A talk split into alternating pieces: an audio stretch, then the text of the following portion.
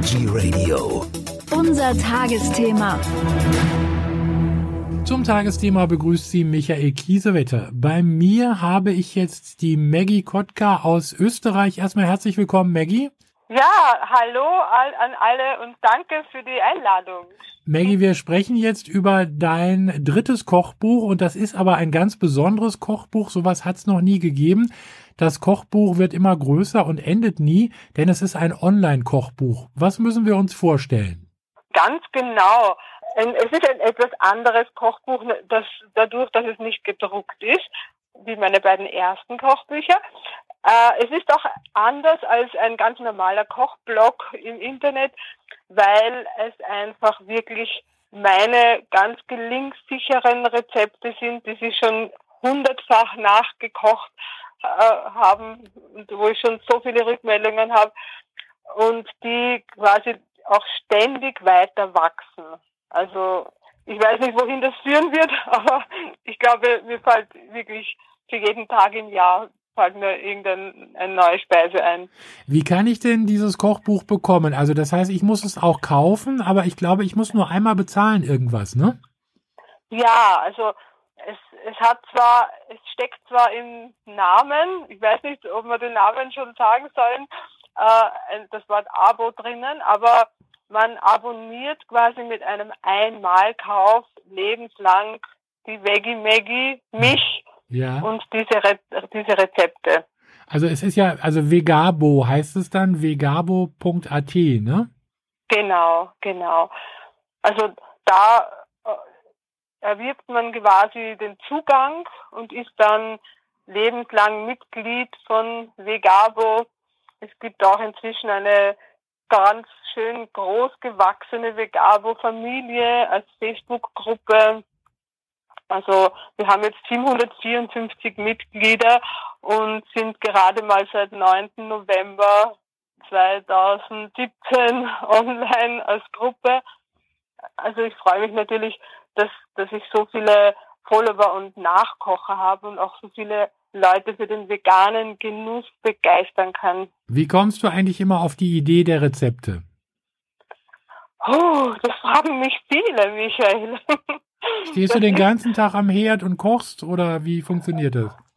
Also tatsächlich ist, ist das, was ich am liebsten tue. Es ist wirklich so, dass wenn ich den Kühlschrank öffne und meine Augen da so die Fächer durchgleiten lasse, das ist dann so richtig wie ein Maler. Ich vergleiche das oft wie mit Maler.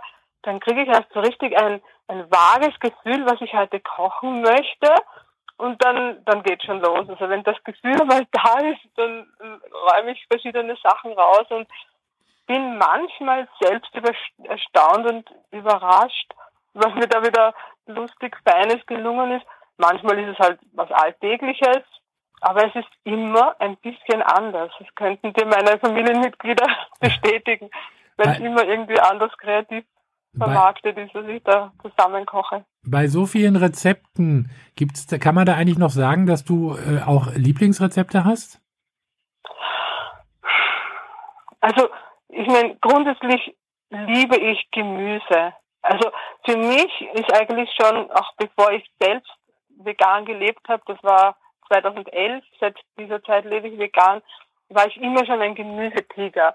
Und alles andere wie Leibchen oder Knödel, das ist für mich Beiwerk. Also mein, mein Ziel wäre es jetzt mal auch so ein Gemüsekochbuch zu machen.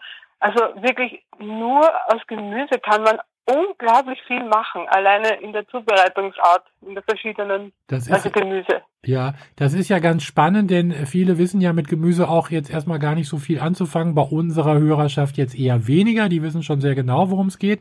Aber genau. wenn man, ne, wenn man so hört, also manche erkennen ja nicht mal mehr, was für ein Gemüse das ist.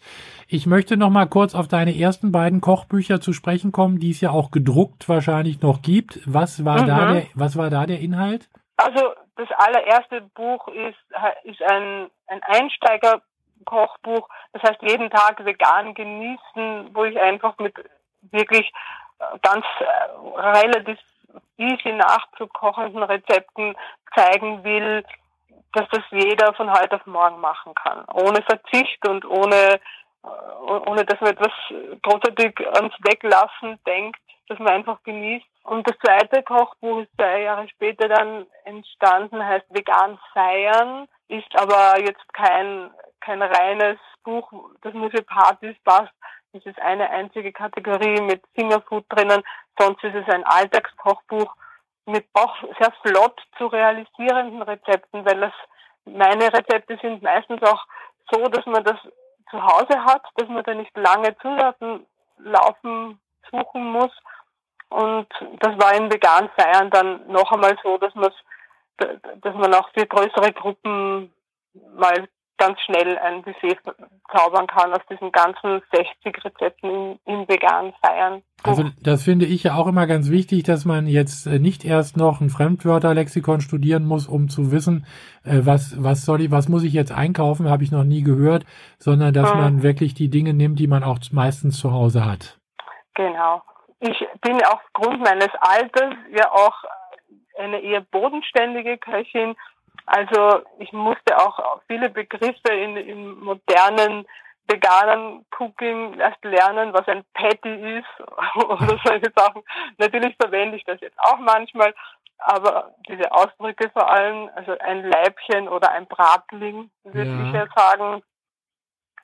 Ähm, und aus diesem Zugang, dieses eher bodenständigen, äh, verwende ich auch mal Chiasamen, weil es halt jetzt modern sind und weil ich es auch gern ausprobieren möchte.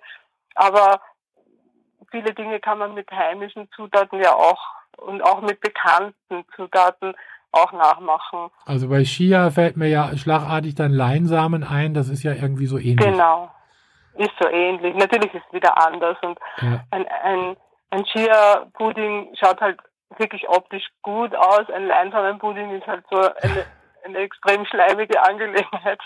Das Auge isst ja auch mit.